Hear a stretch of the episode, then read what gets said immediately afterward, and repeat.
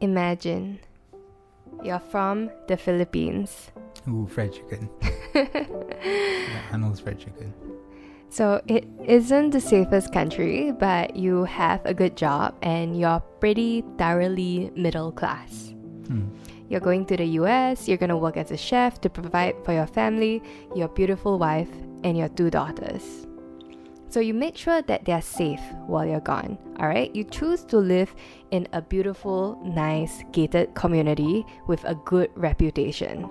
BF Homes, Parañaque, it's in the Metro Manila area and it's known for being really strict with who they let in and out of the compound, right? Right. There's just one gate with guards, and the guards make their rounds. They're not like, you know, sometimes you see the security uncle, they shine the light, but they don't really do anything. Hmm. Yeah, it feels secure. You feel secure, so you leave and go to your job. It was 30 years ago on the evening of 30th June 1991. Okay. There were three family members in the home 49 year old Estrelita Vizconde, The wife. yeah, Right. 19 year old Maria Carmela Vizconde, so she was known as Carmela, and 6 year old Jennifer. So the next morning, the family's two helpers they wake up to a devastating scene. First, they find a broken window, and then a messy house. They walk further into the house, and the whole place is covered in blood.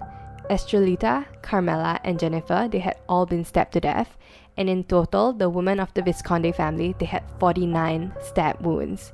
All right, the the floor was just soaked in blood. So the, the, the helpers stood there and they counted the stab wound. Like, no, I was like, oh, after, one more until 50. it was afterwards, like you know, Oh, the okay. coroner. All right, imagine, imagine, Right. Ruben, please. yes. Estrelita, she had been tied up, and there had been a pillowcase stuffed into her mouth. And Carmela was found partially clothed, so she had been raped. Hmm. And to this day, the killers have never been found, and the case remains unsolved. Hi, I'm Teddy, Uh, I'm Ruben. and welcome to A Briefcase. Today, we're covering the Vizconde family massacre. A cool name. Ruben! to put it lightly, the public felt like this case was massively mishandled. Initially, they thought that it was a robbery gone wrong, so they found a stone that looked like it might have been thrown through the window, and Estrelita's handbag, it was messed up, like, you know, like somebody was digging through it. Right. The crime scene itself felt mishandled based on what was described. It wasn't that far back, but DNA evidence wasn't properly collected, and they didn't exactly try to preserve the scene. And from watching a bunch of different documentaries, or even like watching, you know, Dexter or Lucifer, mm. right? They usually try to document and preserve as much of the crime scene as possible, right? In the US, and this is Philippines. Excuse me, Ruben, please don't, don't start this again. I'm sure they. Okay, yeah. All right. And but okay, because the father, Lauro Vizconde, he was returning back to the Philippines. All right, the extended family asked if they could clean the house. But he's coming back because they were dead, right? Yeah. And but then the police was like, "Sure, go ahead and clean the house because you know he needs somewhere to stay anyway." Right. It's okay. Yeah. Doesn't seem It doesn't seem like yeah, and I don't think that you wanna come back. You know, you like, oh, my family's dead. Let me go back and stay in Mm. the house where they were killed. So after that, they cleaned up the house and they literally, right, they burnt the bed sheets. As in the, the, The- the- extended family burned the bed The, sheets. they burnt the bed sheets where like the murder and the rape happened. So there's Okay. like no DNA because the bed sheets are burnt. They burned it because there was blood on it. Yeah, and they were like, oh, let's just burn the bed sheets to get rid of it. Right. Maybe it was like a superstitious yeah, thing. Feels like a superstitious thing. Yeah. It's like the spirit still in the bed sheet. Yeah. But like, I mean, okay, right? They didn't check any blood spatter or anything, and I'm not sure if it was because it was regional government or maybe because it was in the 90s, right? And DNA evidence at the time was moving very slowly into Southeast Asia. Okay. But I also read that the general opinion was that the police just didn't care that much lah. Hmm. Yeah. And there were some people who thought that when they stopped looking for evidence is when they essentially gave up, right? So Hmm. that this initial mishandling it snowballed into a giant mess for the police. From who? As in like the public was. Yeah, from the public. Okay.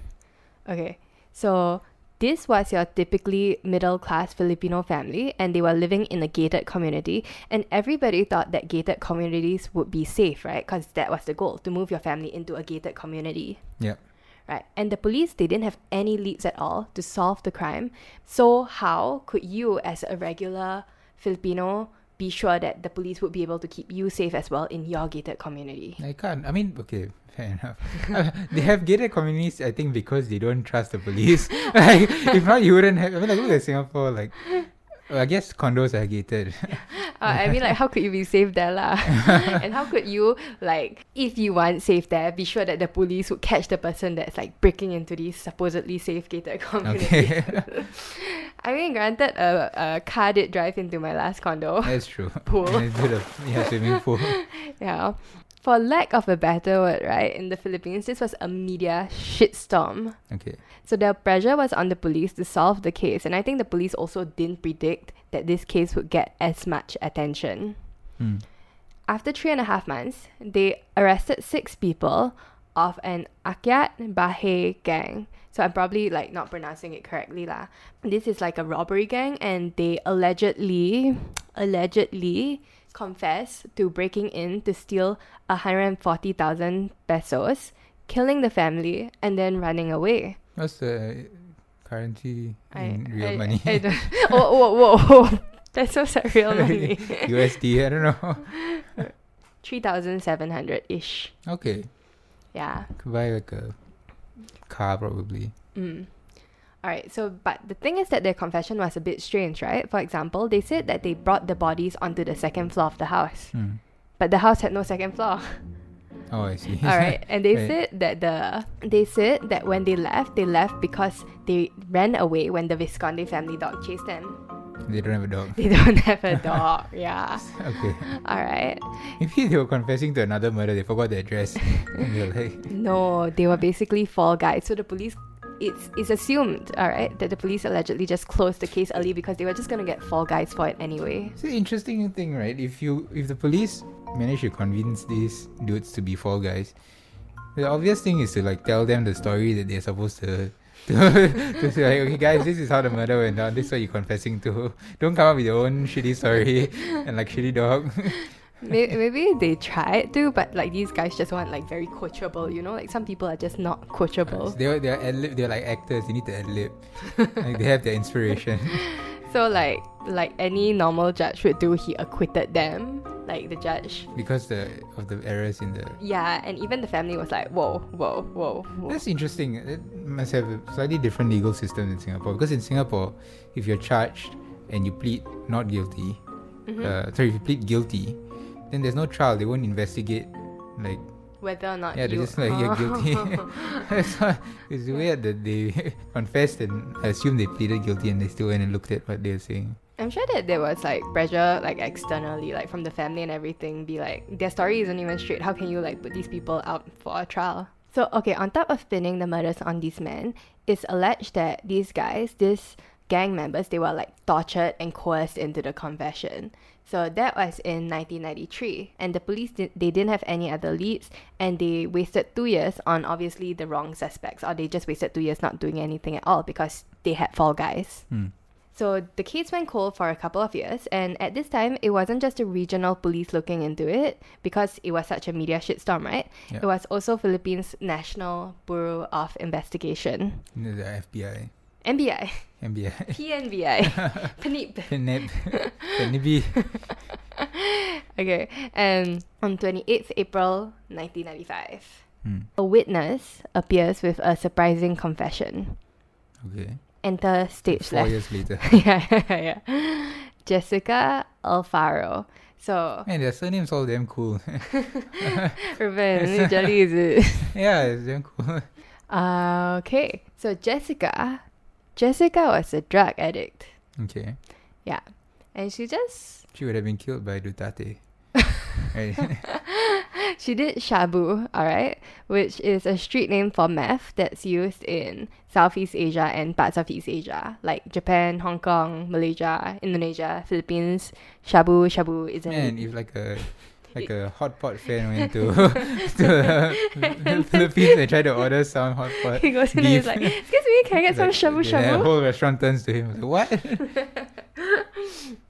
Okay, all right, and no, but then it isn't just meth. So in the Philippines, they have it mixed in pills. So if it's meth already, right? yeah. But then they mix it in with caffeine, like you know, like caffeine pills, like like freaking hydroxycut, and they put in meth into the hydroxycut. As in, the, what's the point? Wouldn't the meth be like so much stronger than the caffeine that the caffeine has no like purpose anymore? No, so they they mix meth with the caffeine and that's shabu, just so you're extra extra Alright. like Maybe like they don't have good quality meth or they can't afford a lot of meth. So the caffeine like makes you feel Ah. as though you're on drugs, but actually you're just on caffeine. you, you cut your cut your meth with caffeine. Now Jessica, she was interesting. She wasn't just into drugs, right? Mm. So now she comes up with this confession. She, she comes up with the confession. I mean, now she comes forward with this confession, and she just so happens to be an informant Okay. for the NBA. As in for this case. No, for she's For other cases, she- she's yeah, like a she's general like informant. a general informant, and then suddenly she She's comes very informed with this Jessica. right. So All this the drug connections. this is what she actually said happened. She was like, "This is what happened on the night of the murder." Right. Right. So this is her account of the events. It's it's well, you know, unsolved right Okay. now. So it was 30th June 1991. Jessica was hanging out with her boyfriend, Peter Estrada. Ah, surnames, man. All right, and her Jessica, Peter Estrada, his cool ass friends, they were doing drugs. But don't do drugs, guys. Drugs are not cool. So this group of friends is about eight guys, and they included the children of prominent and rich families in the Philippines, including this one guy called Hubert Webb. what? Hubert Wem. Webb, W E B B.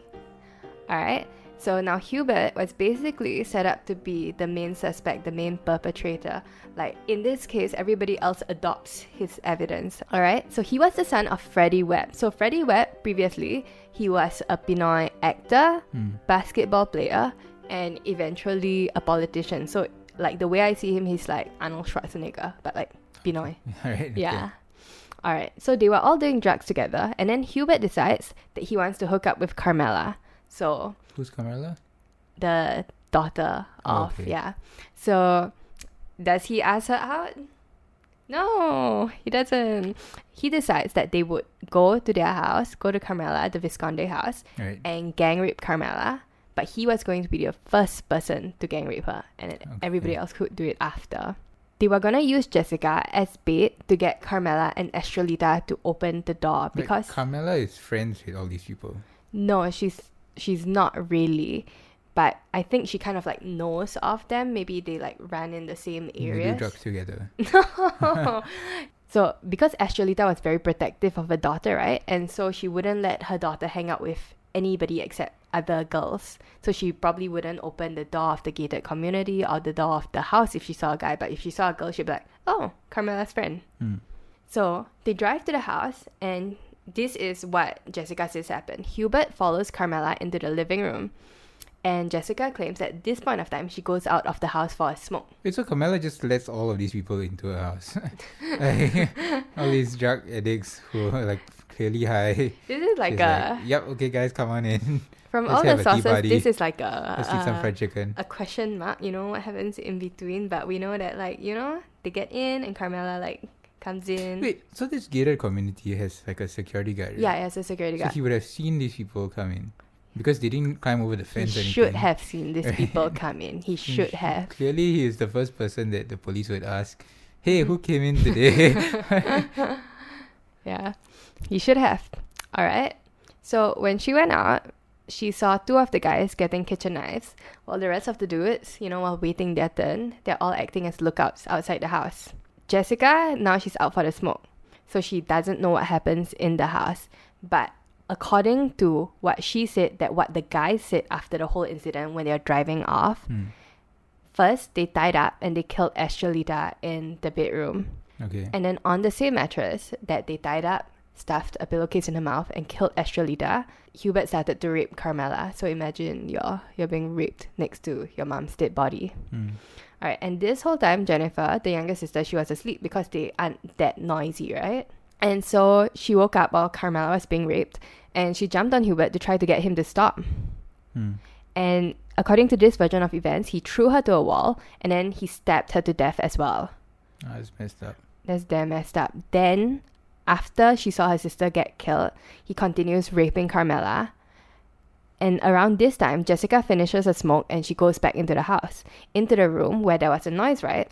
And she saw the dead bodies of Estrelita and Jennifer, Mm. and she saw Hubert raping Carmela. And after that, she also said that she saw two of the other guys, Lejandro and Ventura, raping Carmela. And after they were done with her, they stabbed her to death. Mm. After the incident, she says she saw Hubert Webb, like maybe like, like they aren't too clear about this, but she saw she saw Hubert Webb telling a policeman, Geraldo Biong, to take care of the house, Mm. which might have explained why the police was so casual about letting the family clean up the house and like burn the bed sheets. Mm. Mm. She also says that much later, on March 1995, the policeman, the same policeman, Geraldo Biong, he actually offered her a free ticket to the US to shut up, and if she didn't shut up, she'll get herself killed. Okay. Yeah. And according to her, this is actually what pushed her to come up to testify. So, because they threatened her, she came up to testify with Wait, her story they- in exchange for protection. Right, so but they threatened her four years after the murder. As in like not threatened her, but they asked her to go to the US four years after the murder. Yeah. Weird, right? Why did you do it like the the week of the murder? Be like, okay, get lost. I too was a bit like four years when everybody's forgotten about the murder. I too was a bit like, hmm. So after they threaten you, instead of acceding to their threats, you decide to do exactly what they tell you not to do. Mm. Yeah, now you're like, uh, I, I guess the story kind of checks out. But at the end of the day, um, don't forget that she's an informant lah. So she's motivated to keep the national police happy. And- As in, she gets paid to be an informant. Is it? What, what is yeah, her- informants get paid. Actually, no, I don't know about the Philippines, but in some countries, like for example in the US, if you're an informant, you get money, like for valid info. But again, so I wouldn't be as convinced, but this version of events, it was corroborated with other witnesses. Okay. So, for example, you know the policeman that threatened her? Yep. His girlfriend, but I guess maybe ex girlfriend after this, Lolita Birrer, she testifies that she went with him to destroy evidence, like a murder weapon, and literally to pick up Hubert's jacket that he left behind. Hmm. That, like, maybe Hubert left behind a jacket and Geraldo went into the house and, like, oop, Hubert's jacket. Okay. Yeah. And that one day she went with him and she saw Geraldo Biong allegedly receiving money, which sounds like a bribe, but I don't know, at a house that belongs to Freddie Webb.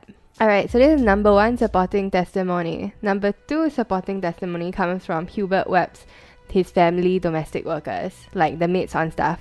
So two of them, they say they saw him at home on June 30th, very late night. So this is something that you want to take note of. Like late at night on 30th June they saw him.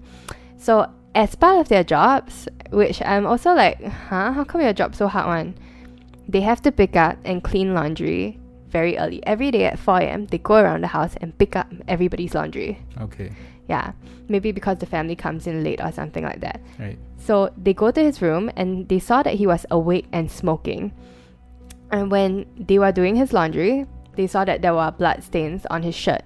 Mm. So the maid, one of the maids, she goes back and she peeks into his room because she felt a bit uncomfortable, right? Because I would be a bit freaked Mm. out.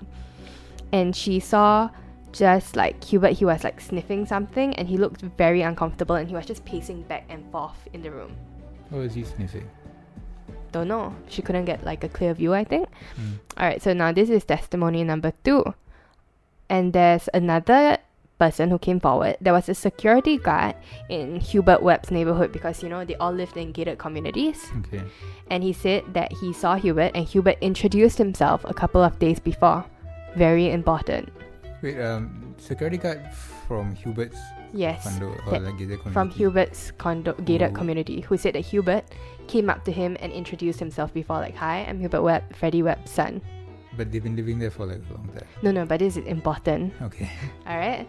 Okay, and another security guard in the Vizconde neighborhood said that he saw three white cars. Aha, so the security guards were there.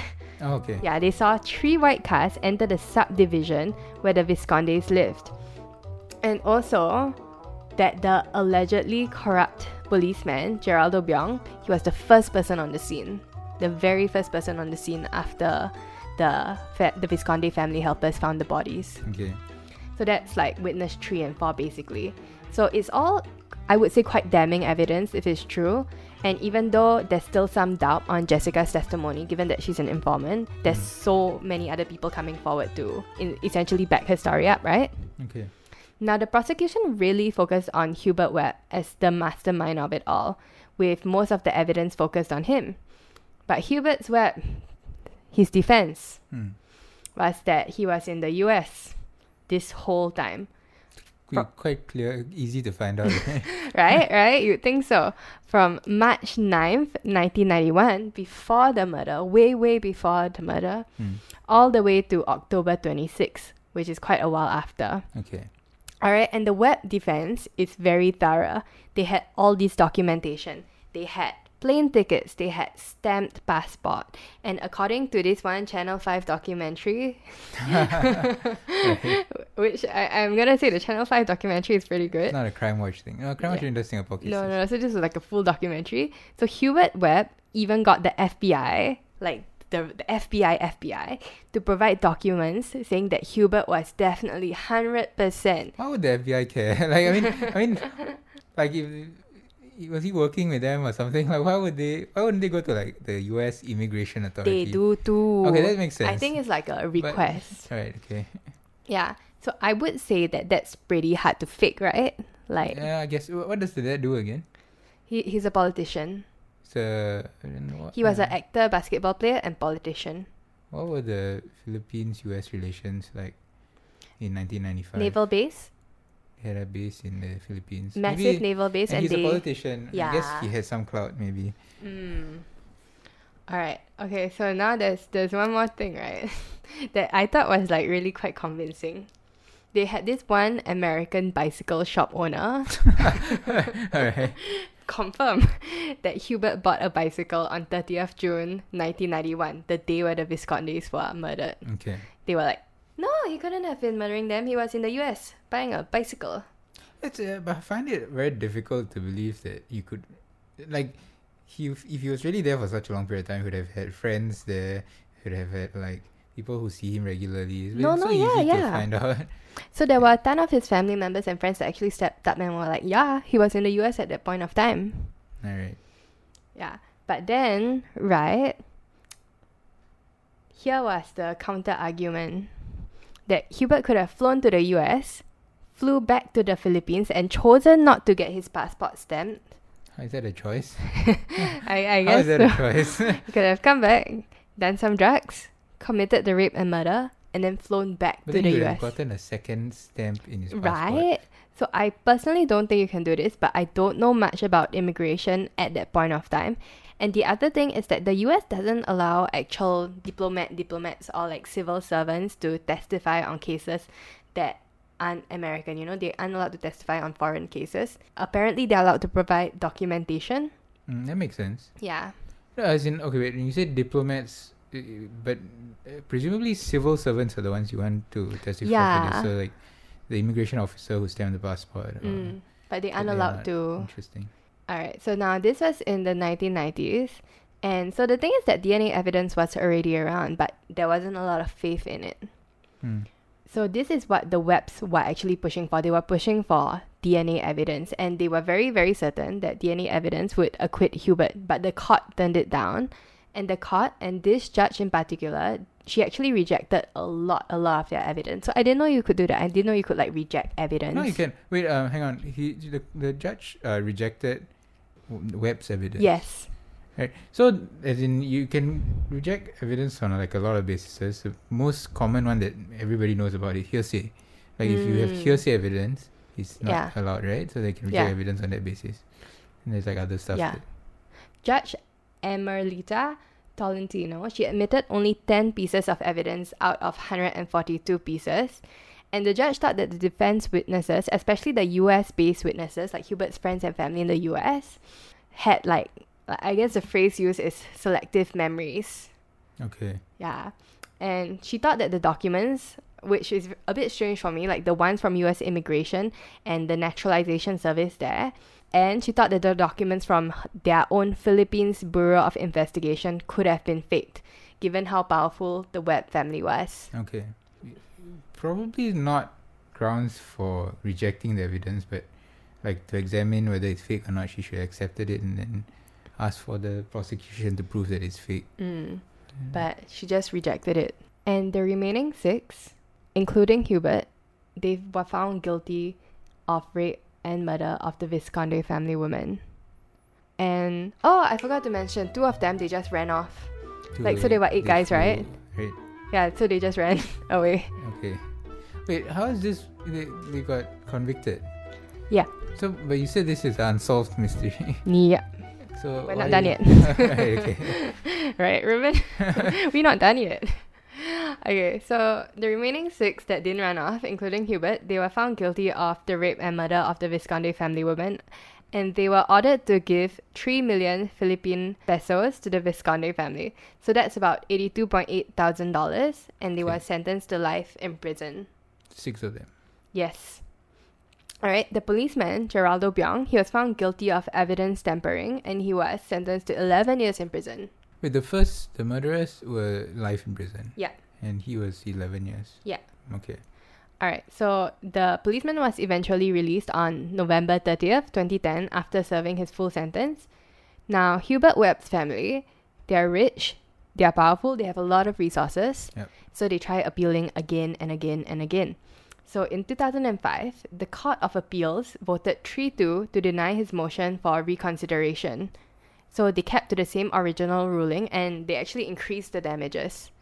Okay. Yeah, so I didn't know that was a thing. You Yeah, can yeah. appeal and then suddenly your, your, your Singapore, thing gets happened. worse. Yeah, in Singapore, it's happened also. like some guy appealed his prison sentence and he went up to the Court of Appeal and the Court of Appeal was like, nope, we're to give you more prison. yeah, so now it feels like appealing is a bit of a risk, huh? Especially if your, your original sentence is not too bad. Maybe you don't want to do that. But third time's a charm in court, and in April 2010, DNA testing was approved because by 2010, everybody's like, eh, okay. yeah, it's legit. Now, But so they had collected DNA evidence. they had like that. collected some DNA They still had evidence. Yeah. All right, so now they they have to go back and find the DNA swabs that they took, right? So they called into the NBI. And the NBI is like, I don't have the swabs. Maybe they have the regional police. They go to the regional police, and the regional police is like, No, they're with the NBI. So they lost the DNA evidence. They were like completely missing. Okay. All right, and when I guess and when they found that out on 8th October 2010, Hubert he filed an urgent motion for acquittal. Okay. So on 8 October 2010. So this is another five years from when. No, no, no. So this is the third, the third uh, time he's in court, but the second appeal. So in April 2010, they appealed for the second time, Yeah. and then in between, they found out that the the DNA was missing. Oh, right. Yeah. Sorry. Yeah. So 20, 2005, it was dismissed because uh, no reason. They increased his penalty. and then second appeal, Yeah, they. uh, they find out that they lost the. DNA, and then on December 14th, 2010, the Supreme Court of the Philippines they reversed all earlier judgments On what basis? on the basis of these four things. All right. Okay. One, the loss of DNA wasn't grounds for acquittal. Yeah, but it was like, oh, you know what? This whole thing is a little bit mismanaged. Yep. All right, number two, Jessica's testimony was unreliable because she was an informant. She was, I guess, character wise, a drug addict. Mm. All right, and she couldn't explain why the house was ransacked if it wasn't a robbery. Because the whole house was a bit messy and they could, didn't explain why the purse was messed up and why the window was broken and all that. Mm. All right. Number three, the unreliability of the other witnesses. Okay. Yeah, so like the helper, the guards, and everybody, they were like deemed like I guess kind of unreliable, maybe. Yep. And Hubert's number four is Hubert's very very strong alibi that he was in the U.S. and because this was all based on the fact that if Hubert orchestrated the crime and Hubert wasn't the one to initiate Carmela's rape and the family's murder, it wasn't like anybody else in the group was really going to. On these four things, the Supreme Court acquitted them. Okay. Yeah. And with this group acquitted, the police had no more leads.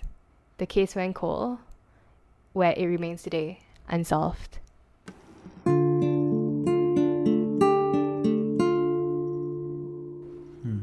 So they were in prison for 15 years. Yeah. Actually, it might not be. 1995 to. When was he? Uh, the judgment was in 2000. Yeah. He might have been out on bail, I guess. Mm. But- But 10 years is a long time to be in jail for a crime that you probably didn't commit. I don't know. It doesn't. I'm not sure he didn't commit the crime. Yeah, but like if he really didn't, I would have. If I was him and he really didn't, I would be so indignant. I'd be like, "Excuse me, I was in the that. US." There was like a dude in the US, I think, who was like in Yeah. prison for 40 years, Yeah, and then he got acquitted after 40 years. So like, most of his life was in prison. that's crazy. And like part of the evidence that Hubert Webb's family actually submitted, right? Well, like videos, like home videos Of him in the US. in the US in that time period. And then the judge was like, "Hmm, not reliable. Let's throw this out." But what was yeah okay? Could just be an incompetent judge.